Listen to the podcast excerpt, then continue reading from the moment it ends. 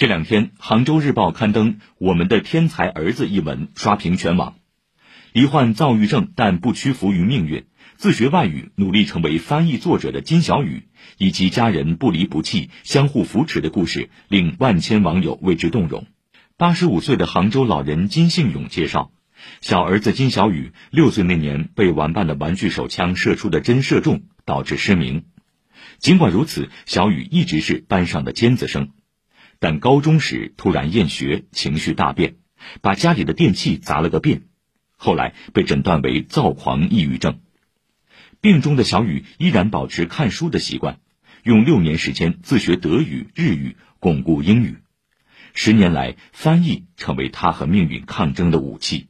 因为我不太适应了，但是比如说上学啊、上班，我什么什么也干不了了，等于说，一到外面就整天脑子里想的都怎么回事，自己是没有失错，别人在说什么东西。嗯，在家里呢就效率比较高一些，能做出点事情来。他翻译了英语、日语、德语共二十二本著作。另据上官新闻报道，金小雨的最新译著是德国思想家本雅明的书信集，目前正在出版流程中。三言两语，晨间快评。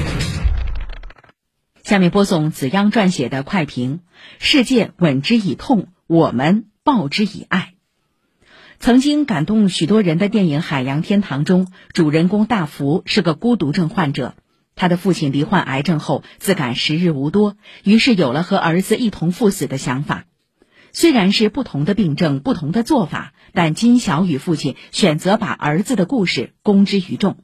或许是因为和电影中的父亲有着一样的隐忧：当自己老去，这些长不大的孩子未来的路该怎么走？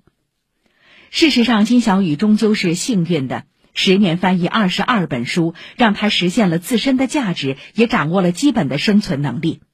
然而，当我们抽离这个残酷而又温柔的故事，像金小雨这样的天才儿子依然是个例。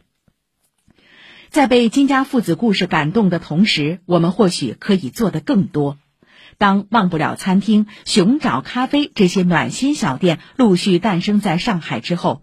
我们期盼，也有理由相信，双向情感障碍患者，又或者其他仍躲藏在隐秘角落的疾病，会被更多人看见，会有更多人为他们搭建实现自我价值、重新融入社会的桥梁。